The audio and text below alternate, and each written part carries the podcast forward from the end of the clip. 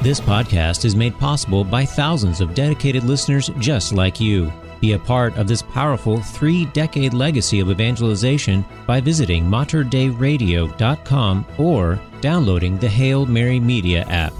And thank you for joining us on the bridge between your faith and everyday life.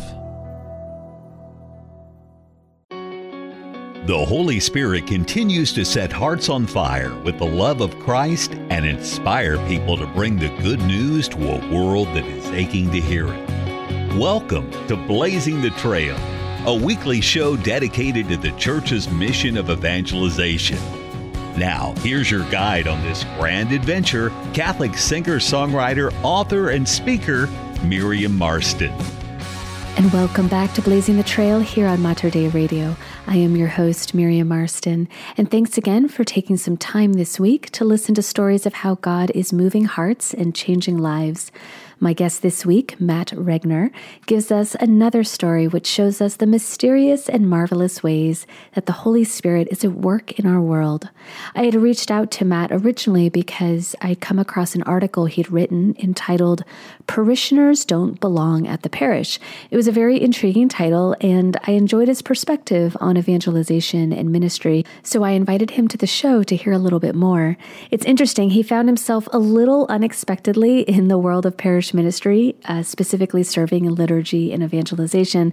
It wasn't something he'd really planned, but then again, God's plans are always better than our own. But long before working in ministry was even on the radar, Matt mentions that it was primarily through being a member of a choir that he remained connected to the church for at least a number of years. This really resonated with me and perhaps with others who have had the experience of getting connected in one way or another at a local church and having that be the main thing that tethers you to the faith and to the community. It might be serving at a food pantry or singing on Sundays or setting up for coffee and donuts. It could be lots of different things, but the point is it's it's something that helps establish a deeper bond with the church community. And I myself joined a parish choir in the third grade, and they actually had me cantoring pretty soon after that. So I was leading the psalms and other parts of the Mass and doing um, quite a lot of solos. I think the choir director um, figured out pretty quickly that I didn't have a fear of singing in public, so I guess that was enough to qualify me to serve as a cantor, even at a young age. And so I stayed singing in a choir until I was about 20 years old. And that's when I experienced a crisis of faith. And I really wasn't sure what I believed in, so I stopped um, really all church ministry while I figured things out. And after about a year or so, I had come through a pretty big turning point in my spiritual life, and, and I had returned to the Mass um, after having explored a few other religions and philosophies. But in the end, I realized I just needed to come back home to the church. Um, but, anyways, instead of jumping right back into a choir, I tried something different for a little while. I sat in the back pew. Now, again, keep in mind that most of my life up until that point, I'd been singing in a choir, which meant I was often near the front of the church. But here's the odd thing even with a front row seat, I think I'd missed what the Mass was really all about. All those years of singing church music, and I wasn't totally sure why we were doing it to begin with or, or what we were truly a part of each week. So, sitting in the back pew for a while gave me a chance to participate in the Mass in a new way, frankly, the way it was probably intended. Not thinking about the next song I'm going to sing or looking for a cough drop because I felt a little tickle in my throat. None of that was on my mind. I could just focus on the altar, listen to the words. And you know, one thing that caught my attention was when the whole congregation spoke the various responses during the liturgy. I was struck by the collective breath that was taken before each response. It really felt like I was part of a body. And indeed, that's what the church is the body of Christ. And there it was in front of me, breathing and speaking as one. Now, eventually, I returned to singing in a choir, but not before I'd received this education on what was truly happening at each and every Mass. Now I understood why I was singing. And that can bring us to a key part of evangelization. I'm thinking specifically here of reaching those who are already in the pews, those who might be going through the motions or running on automatic every Sunday while their minds are on something else for that hour. In this case, the mission of evangelization is as simple as reminding parishioners what it's all about, why the gospel makes a radical difference in our lives, and what is at the heart of all of our worship.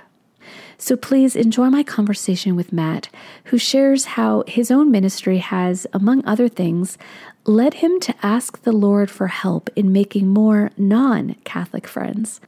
And as usual, I'll be back with a brief reflection on the other side of the interview. I'm delighted to welcome Matt Regner to the show. Matt is the director of liturgy and evangelization at Blessed Sacrament Parish in Madison, Wisconsin. Matt, it's great to have you on today. How are you? Doing great. Thanks for having me. Well, Matt, could you go ahead and share with us um, how Christ was shared with you? What, what did that look like, and what were some of the twists and turns along the way? Yeah, it's a, a great, deep, and probing question. Um, it's fun. I get to reflect on this question at least twice a year with um, parishioners that I lead through a little um, evangelization training group. So I've kind of been able to explore some of those different paths and tangents. Um, mm-hmm. Pretty standard story for a lot of people my age. Grew up in a Catholic family. Um, we went to Sunday Mass, did all that kind of stuff, but it wasn't necessarily a robust living out of the faith. And it's I don't fault my parents for anything like that, but mm-hmm. um, it kind of lived that Sunday Mass going life. I went to public school uh, my whole life growing up because my parents were, were both public school teachers. Mm-hmm. So it was really when I was in middle school and I started to sing at my parish. I played the string bass and stuff like that. I took piano lessons with the with the liturgist there, uh, and so getting involved in the music was kind of the first breaking in of Christ into my life. Um, and I remember in particular the the Holy the Sacred Triduum was a very moving experience because it's so unlike anything else that we experience. You know, it's yeah. especially the Easter Vigil, but just the whole the rich symbolism and ritual of Holy Thursday, Good Friday, and Holy Saturday was it was deeply moving in a way that I didn't fully appreciate at the time, but um, I always looked forward to it, and it kind of became an anchor for me, especially in later years. So I went through middle school and high school with. Um, I mean, a, a, nominal sense of faith. I believed in God. I, I wouldn't say I knew Him in a very personal way. Um, but I was excited for confirmation. Was uh, it, you know I had a great um, godfather who was also my sponsor for confirmation, and it, through that interaction, I kind of grew in my appreciation for what the Christian life could look like. Um, but then when I went off to college, I came here to Madison, UW Madison for college, and I uh, I studied chemistry and Russian when I came here, and I sort of I, I kind of like took the bait of science versus faith, or you know mm. faith versus reason. I didn't really but I didn't really give it a fair shake. I didn't do the work of trying to understand, you know, is there actually a discrepancy here? So I didn't appreciate the riches of the, the Catholic tradition at that point. Um, in hindsight, it's pretty clear to me that I was uh, just kind of making an excuse for moral license. Like I wasn't a partier or anything like that, but I didn't want to be, you know, told what to do or, or have that sense of being told what to do. So right. I didn't really put in the work to understand the church um, and I just sort of I, I wandered away from the faith for like two or three years in the middle of college. I went to mass during freshman year and then came back at the end. But in those middle years, even when I was away, I would I would always go to some portion of the, of the Triduum, whether I was back in La Crosse or here in Madison. I would find a church because I would know it's Easter week. That's yeah. we're celebrating this kind of high point of the church year, and I would feel drawn to go and seek it out. So I would always go and experience that. Um, I think you know, I was looking for something. I didn't appreciate it or understand it at the time. Um, but then, like many, like many men, I was saved by a woman, by my wife, uh, who we had known each other throughout college, and she, um, it, it was at, it was kind of the timing was right for me because throughout college I had, I had friends and um, people that I like to hang out with, but I had nothing really deep or substantive in terms of true friendship, and I was sort of looking for meaning, looking for some sort of purpose and so Caitlin and I had this sort of our the spark reignited between us when we were seniors, and she was going to mass, and I thought, well, I'd like to spend time with her, and I'm sort of looking for something. So I started to go back to mass with her, and then it was really through her and through the people I started to meet who were, I would say, transparent to the Holy Spirit, who were really mm-hmm. seeking conformity to Christ. That little by little, they sort of helped to uh, soften my stony heart. Um, to encounter Jesus in them and through them, and then eventually more in the scriptures, and later on through further study when I got my master's in theology. So it was it began with, like for many people, the personal witness of individuals in my life. And then that was strengthened by more formal study, by more immersion in a life of prayer myself. Um, mm. and of course, that's ongoing. You know, there's still conversion and growth to happen up to this day, but that's sort of the broad overview of where I started. Yeah. No, that's beautiful. And and you know, when you're talking about the people that you would encounter, Matt, is it? I know you're seeing some. I loved that phrase you used. The was it transparent to the Holy Spirit? Was yeah, that it? Yeah, yeah. yeah, I love that. That sense of transparency, authenticity, sincerity. Right. Did that come through their actions? Were there conversations you were having at that time? What what what was kind of happening that you were getting glimpses of Christ through them? What did that look like? I mean, I think primarily it was through their attentiveness to me. It was, it was kind of this this dogged. I'm thinking of one guy in particular. It was not my my next door neighbor, as a matter of fact. Uh, this sort of dogged pursuit where I would he would you know we would we would connect and have a conversation, and then he would just continually reach out and find ways to to connect with me and meet with me, kind of even though he was busier than I was, he would, you know, go out of his way to kind of accommodate me. And so just that attentiveness, that sort of seeking out of the lost sheep sort of thing. Um, yeah. That, yeah, that deep appreciation for the individual person. I, I felt that and beautiful from him and then through others who were really seeking to live out that life of Christian discipleship. Yeah, it's a, it's a running theme I hear on this show is uh, going back to this point that the the love of God is personal Mm-hmm. Um, and so when we sense that through people, that's how we come to know that God truly loves us in a personal way.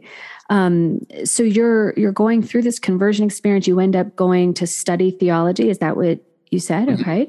And then so how does that all lead you into the the life of ministry that you're in right now, Matt?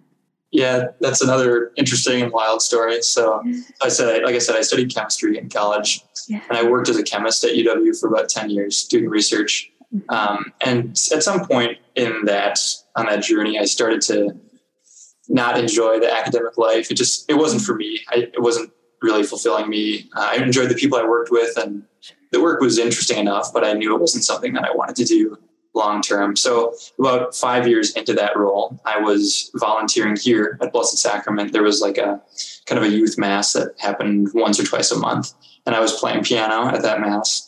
Um, and the person who was the full-time director of liturgy and music ended up being fired.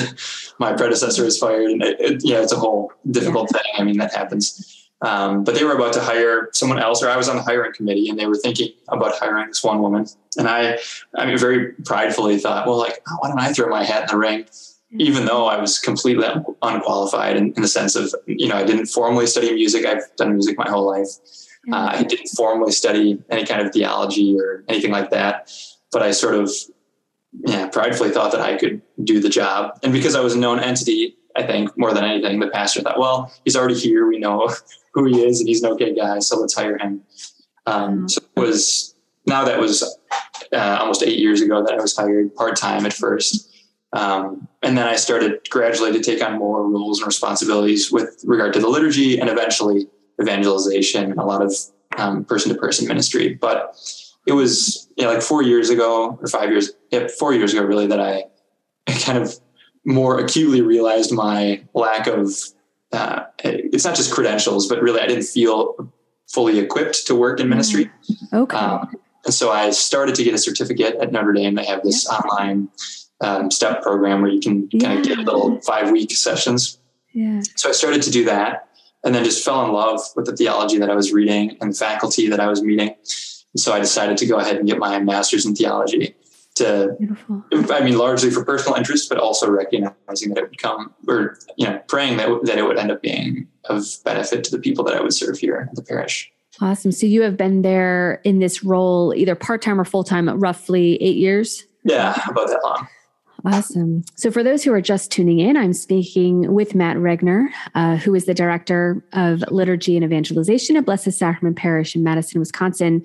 Um, Matt, I'm interested at this intersection of liturgy and evangelization. How how are you finding in your role that the two really do um, complement each other and intersect with one another? I mean, really, they are inseparable. I mean, could you help us understand why you can't have one without the other, uh, liturgy and evangelization? Yeah, I can try. Um, so, so, there, there are two things that come to mind. I guess there's the theological dimension. I'll, I'll return to that. But then there's kind of the pragmatic or personal part of it where yeah. because I'm at pretty much all of our liturgies, I'm the organist, the accompanist. Um, I get to meet people. You know, I, I, see them in the pews and I have a chance to connect with people, whether through coordinating all the liturgical ministries like the lectors and ushers and all that stuff, or just meeting people after mass. I have a chance to really encounter everyone, regardless of whether they're the you know early Sunday morning mass goers or the vigil mass goers or whatever. Right. So on a pragmatic level, I just I get to I get to meet these people, and I also kind of uh, I mean the the liturgist is often stereotyped as kind of you know live and die by the rules of the liturgy, which isn't a bad thing. Yeah. But in these personal interactions with people, I I appreciate the wide uh, variety of perspectives and preferences yeah. that people have. And so it's yeah. the two mutually inform one another so that even as I try to help craft a, a beautiful and reverent celebration of the sacred liturgy, yeah. I also know there's a kind of, um, you know, slow turning of the ship if it needs to be, if you need to correct sure. the course.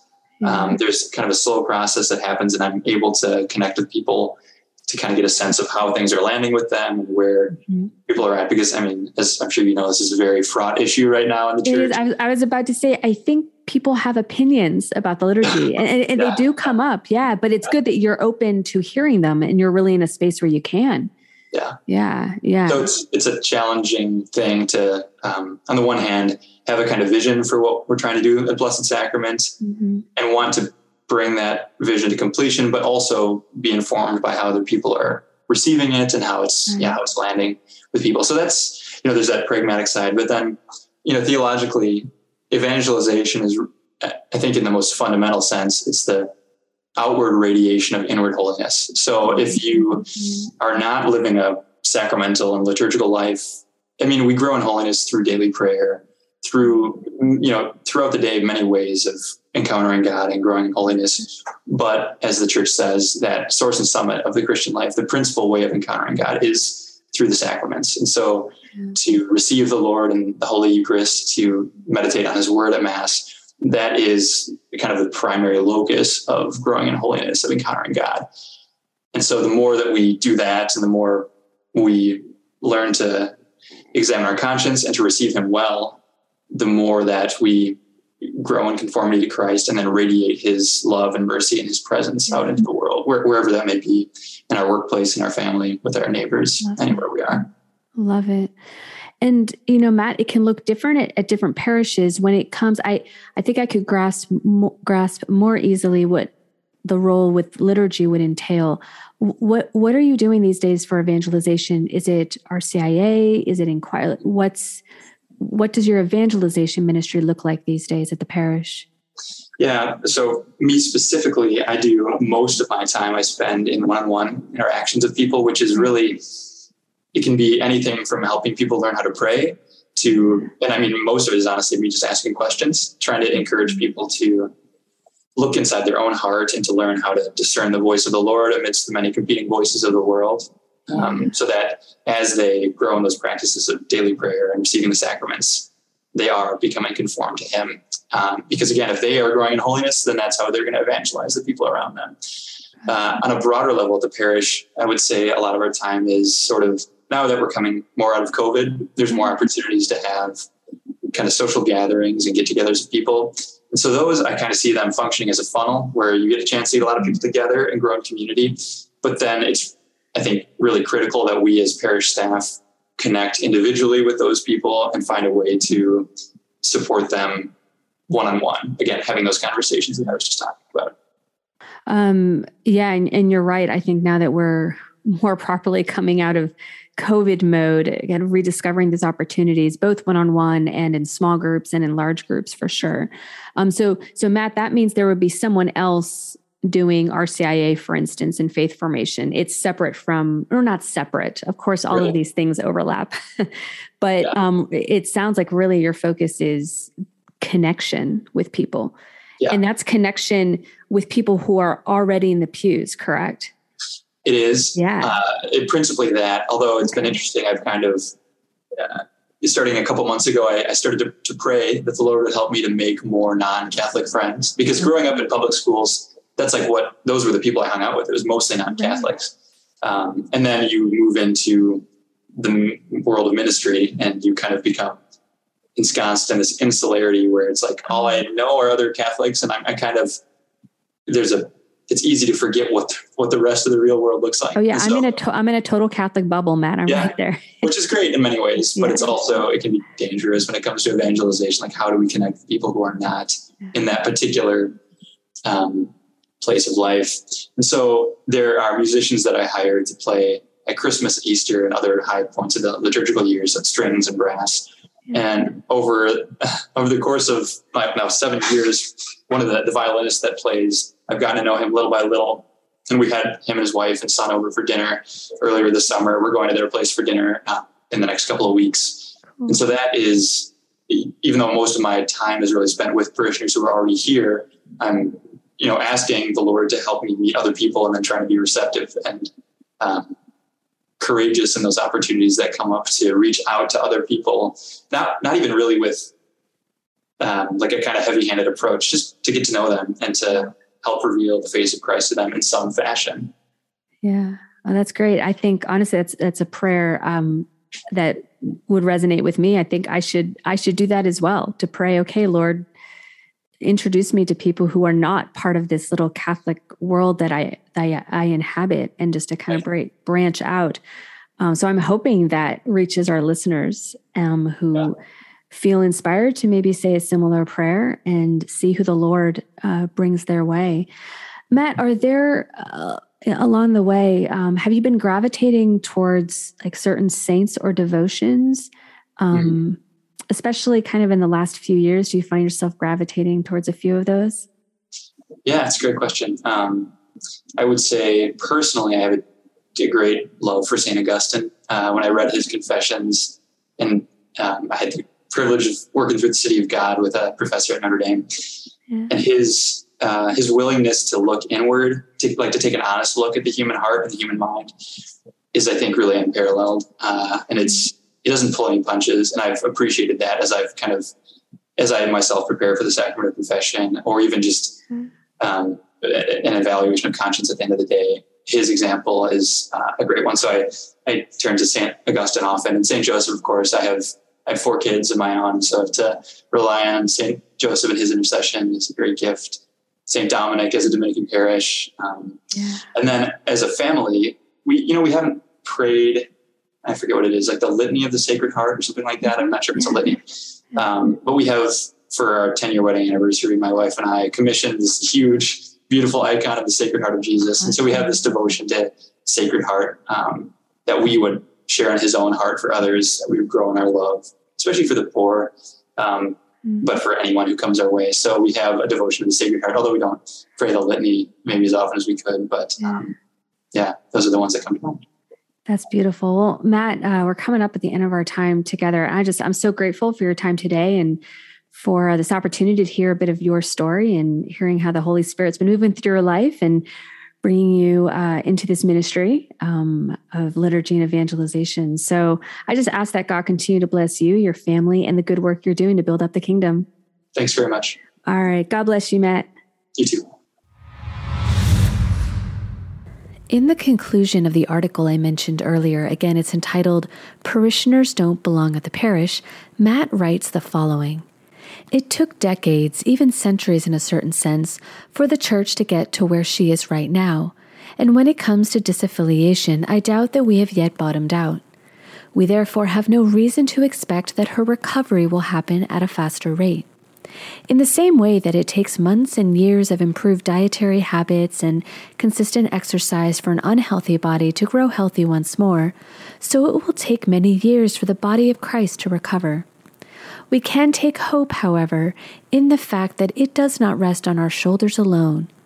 Though we must be ready to act on the promptings of the Holy Spirit, we, like St. Paul, can be confident that the one who began a good work among you will bring it to completion by the day of Jesus Christ. So, if the idea of flipping parish ministry on its head by prioritizing individuals over groups seems daunting, bear in mind that the Lord will work all these things out according to his good pleasure. In the meantime, the best we can do is to root ourselves ever more deeply in Him and His love, and to respond to the needs of those individuals that He puts before us on any given day. To that point, here is a final thought.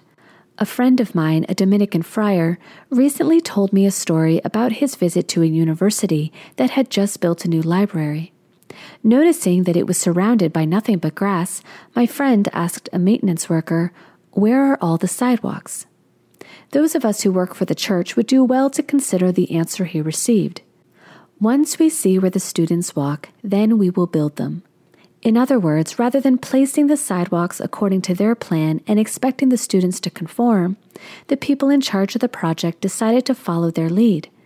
Can we approach the work of evangelization in the same way, paying attention to where the people are already walking instead of offering them a predetermined path? So I will echo my guest's challenge and invitation. This week, let's try to find an opportunity to walk alongside those who the Lord places in our path and to do so with trust, knowing that the Lord will guide our interactions and our conversations. Because sometimes evangelization can be as simple as getting out of the way and really allowing the Holy Spirit to take the lead. Thank you so much for tuning in. Again, my name is Miriam Marston, and I hope you'll join me next time as we continue to blaze a trail of faith, hope, and love here in the Pacific Northwest. Until then, stay close to Christ. God bless you all. You've been listening to Blazing the Trail, a weekly show dedicated to the church's mission of evangelization. For more information on Miriam Marston and her work, plus an archive of our past shows, visit us online at materdeiradio.com or download the Hail Mary Media app. Blazing the Trail is produced at the studios of Mater Radio in Portland, Oregon.